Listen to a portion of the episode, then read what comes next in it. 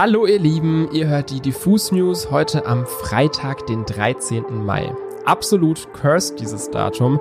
Mein Name ist Micha, ich sitze hier mit der lieben Pia. Na du, ist heute schon irgendwie was Schlimmes passiert oder geht bisher? Nee, zum Glück nicht, aber als du es gerade gesagt hast, ist es mir erst aufgefallen tatsächlich. Deswegen hoffe ich, dass jetzt nicht noch was Schlimmes passiert. Vielleicht kommt das noch, aber hoffentlich nicht in unseren News, weil da haben wir jede Menge Good Stuff für euch. Es geht um die neue Platte von Kendrick Lamar, die jetzt tatsächlich endlich ganz real erschienen ist. Außerdem gibt's neue Musik von Celine und Sekama, mit der wir auch ein kurzes Interview geführt haben. Und zum Schluss erzählt mir die Pia noch was zum ESC, der morgen in Turin stattfindet. Also ab dafür.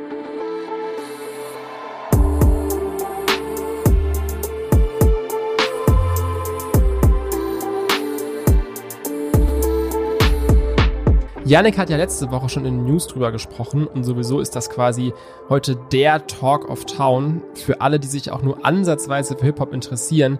Kendrick Lamar hat heute nach langem Warten endlich sein neues Album Mr. Morale and the Big Steppers veröffentlicht. Und wo wir uns bisher auf Gerüchte und Mutmaßungen verlassen mussten, haben wir jetzt auch endlich Klarheit. Es ist tatsächlich ein Doppelalbum mit ganzen 18 Songs, aufgeteilt auf zwei Seiten mit je neun Songs. Darüber wurde ja auch schon im Vorfeld spekuliert, weil Kendrick vor kurzem auf seiner Website ein Foto von zwei CDs mit den jeweiligen Aufschriften Morale und Steppers gepostet hatte. Jetzt gibt's diese beiden Discs endlich zu hören. Und was soll ich sagen? Ich bin nicht ganz so ein riesiger Ultra-Fan wie Yannick, aber das ist wirklich mit das Beste, was zeitgenössischer Hip-Hop herzugeben hat. Also völlig losgelöst von aktuellen Trends macht Kendrick ein Album, das musikalisch und inhaltlich absolut bahnbrechend ist. Nicht umsonst trendet auch direkt nach Release der Hashtag Album of the Year auf Twitter. Mit von der Partie sind übrigens einige erwartbare Namen wie Baby Keem und auch die beiden Sänger Sampha und Summer Walker passen da gut rein auf jeden Fall. Aber ein paar Überraschungen gibt es dann doch. Beth Gibbons, die Sängerin der Trip-Hop-Band Portishead, ist auf einem Song mit dabei und kurz davor kickt Kodak Black noch einen Part. Und auch kleinere SängerInnen wie Sam Dew und Amanda Reifer bekommen eine Plattform. Ich für meinen Teil werde das Album jetzt erstmal über das Wochenende hinweg sacken lassen und bin schon gespannt, was für Details da noch zu entdecken gibt. Was die Newcomerin Sekama in ihrer bisherigen Karriere schon erreicht hat, davon können einige andere Indie-Pop-MusikerInnen nur träumen. Vor vier Jahren gewann sie die Luxemburg Music Awards als Best Upcoming Female Artist und stand als Support von Milky Chance in der größten Venue des Landes auf der Bühne.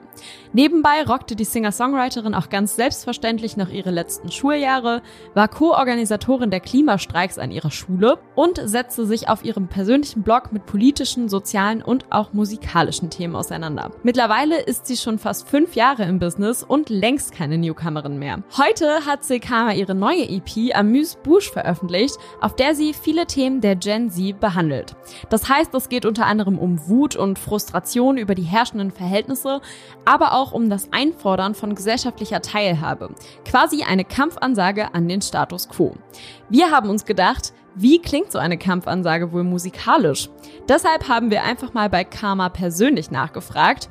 Wie würdest du denn den Sound deiner neuen EP eigentlich beschreiben? Ich glaube, ich würde ihn als äh, laut, schrill, manchmal unangenehm und manchmal sehr zart beschreiben. Ein Song auf der EP, auf der Karma ihre Liebe fürs Kino ausdrückt, ist, wie könnte er auch anders heißen, Popcorn.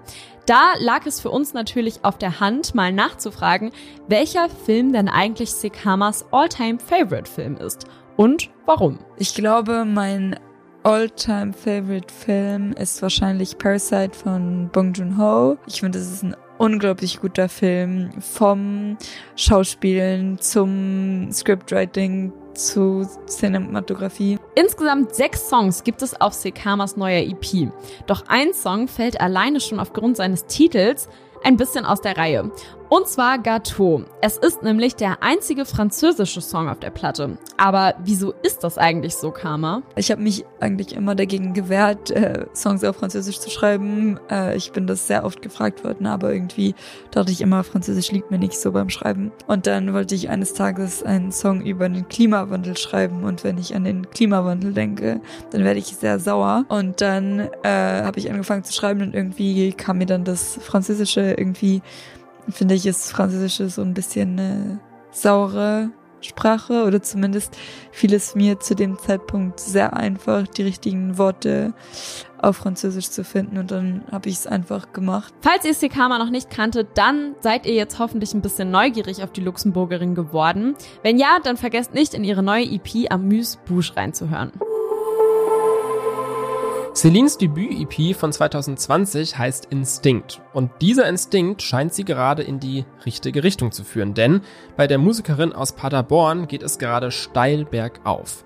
Ihre letzten Songs wie Hotel und Mom and Dad werden im Millionenbereich gestreamt, ein Erfolg, der neues Geld, aber auch neue Probleme mit sich bringt. Genau darum geht es in der frisch erschienenen Single Neues Geld, die als minimalistische Klavierballade daherkommt. Eröffnet wird der Song übrigens von einer Sprachnotiz von Celines Vater, der ihr klarmacht, dass er nichts von ihrem neuen Reichtum abhaben möchte. Passend dazu steigt dann Celine mit ihren ersten Zeilen ein.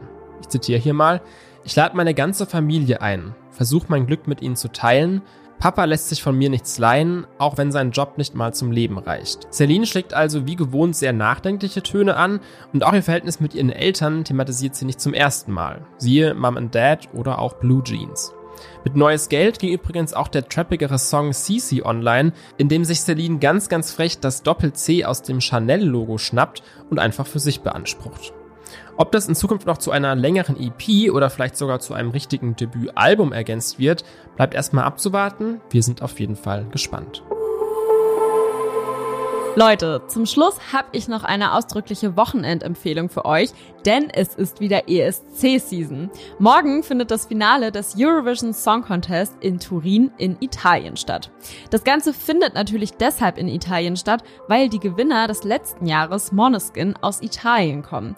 Und als hätten sie es gewusst, Zwinker Zwinker, hat die Band, die noch vor einem Jahr selbst auf der ESC-Bühne stand, heute einen neuen Song veröffentlicht. Supermodel heißt der Track und ist nun schon das dritte englischsprachige Release in Folge. Beim ESC ging Monoskin nämlich noch mit einem italienischsprachigen Song ins Rennen. Supermodel ist jetzt wesentlich poppiger und radiotauglicher, als wir es bisher von der italienischen Band gewohnt waren und überzeugt mit seiner Eingängigkeit. Vermutlich werden wir den Song morgen übrigens auch noch beim ESC hören, denn in der Regel ist es ja Tradition, dass die GewinnerInnen aus dem letzten Jahr natürlich auch nochmal auftreten. Für Deutschland geht übrigens Malik Harris mit seiner Single Rockstars an den Start. Seine Position ist morgen Abend die Startnummer 13. Wenn ihr übrigens wissen wollt, wem wir noch die Daumen drücken und wen wir weit vorne sehen, dann checkt doch mal unseren Beitrag von Folk Rap bis Ganpop, unsere Faves beim ESC 2022 aus. Den Link findet ihr in den Show Notes. Außerdem haben wir gestern bei Instagram und TikTok ein Video zu den erfolgreichsten ESC-Songs anhand ihrer Spotify-Streams veröffentlicht. Checkt das auch gerne mal aus, den Link findet ihr ebenfalls in der Beschreibung. Aber zum Schluss vielleicht noch eine kleine Empfehlung. Micha, was ist dein persönlicher Lieblingssnack für den ESC? Lieblingssnack? Ja. Eine gute Frage. Also ich bin da nicht bei Sekama. Popcorn ist es auf jeden Fall nicht. Ich bin da eher, glaube ich, ganz klassisch bei Chips. So. Vielleicht mit einem Dip. Ich glaube auch eher in die salzige Richtung. Aber ey, ich glaube, mit Gummibärchen und Schokolade schmeckt der ESC genauso gut. Ich bin gespannt, was da morgen abgeht und freue mich schon sehr. Aber bevor ihr euch alle am Wochenende hinter den Fernseher klemmt und den ESC verfolgt, gibt's noch ein viel wichtigeres Content-Piece, was ihr euch anschauen.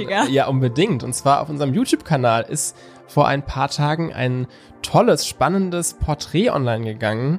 Und zwar bist du da zu sehen, Pia, mit Nina Tuba. Wir hatten einen wundervollen Tag in Berlin. Wir haben uns im Humboldt-Hain getroffen und haben dann noch die Flow Studios in Berlin besucht, wo sie manchmal Musik macht. Es war ein wundervoller Tag. Wir haben ganz viel über sie und ihre Musik geredet.